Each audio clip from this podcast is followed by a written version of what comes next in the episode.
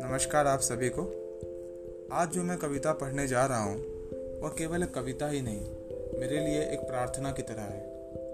राष्ट्रकवि रामधारी सिंह दिनकर जी ने एक बड़ी ही रोचक कविता का निर्माण किया था इसका नाम उन्होंने रखा था रश्मि रथी।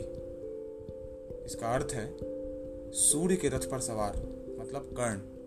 और कर्ण के चारों ओर घूमने वाली महाभारत की गाथा को उन्होंने इसमें बड़े ही रोचक ढंग से दर्शाया है।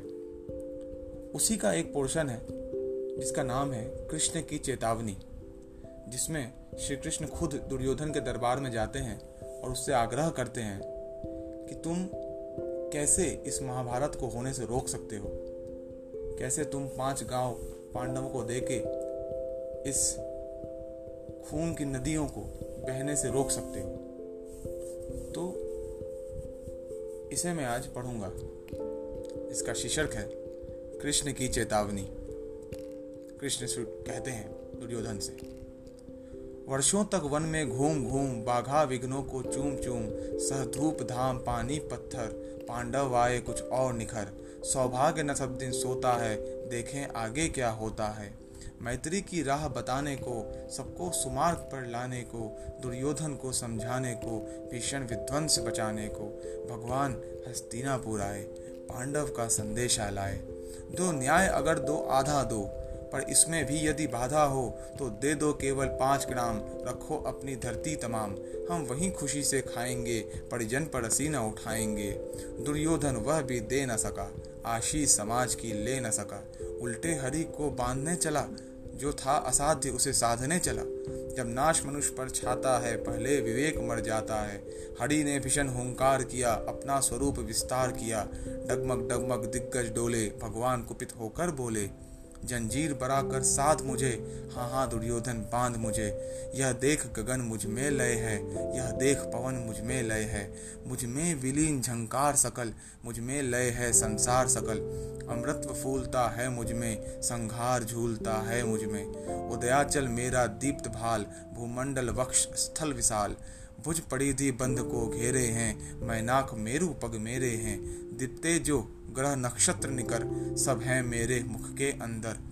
दृग हो तो दृश्य अकांड देख मुझमें सारा ब्रह्मांड देख। चर अचर जीव, जग शर अक्षर, नश्वर मनुष्य, सुजाति अमर। शतकोटि सूर्य शतकोटि चंद्र शतकोटि सरित, सर सिंधु मंद्र। शतकोटि विष्णु, ब्रह्मा महेश। शतकोटि जिष्णु, जलपति धनेश। शतकोटि रुद्र शतकोटि काल। शतकोटि दंडधर, लोकपाल। जंजीर बढ़ाकर साध इन्हें हाँ हाँ दुर्योधन बाँध इन्हें। भूलोक अतल पाताल देख, गत और अनागत काल देख। यह देख जगत का आदि सृजन। यह देख महाभारत कारण मृतकों से पट, पटी हुई भू है। पहचान इसमें कहाँ तू है? अंबर में कुंताल जाल देख। पद के नीचे पाताल देख। मुट्ठी में तीनों काल देख। मेरा स्वरूप विकराल देख। सब जन्म मुझी से पाते हैं। फिर लौट मुझी में आते हैं। जिह्वा से करती ज्वाल सघन। सांसों में पाता जन्म पवन। पड़ जाती मेरी दृष्टि जिधर। हंसने लगती है सृष्टि उधर। मैं जब भी मूंदता हूँ, लोचन छा जाता चारों और मरण बांधने मुझे तो आया है, जंजीर बड़ी क्या लाया है? यदि मुझे बांधना चाहे मन, पहले तो बाँध अनंत गगन। सुने को साध न सकता है, पर मुझे बाँध कब सकता है? हित वचन तूने नहीं माना, मैत्री का मूल्य न पहचाना।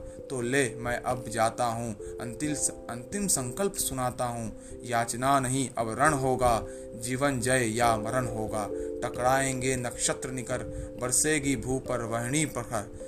फणशेष नाग का डोलेगा, विकराल काल मुँह खोलेगा। दुर्योधन रण ऐसा होगा, फिर कभी नहीं जैसा होगा। भाई पर भाई टूटेंगे विश्व बाण बुंद से छूटेंगे।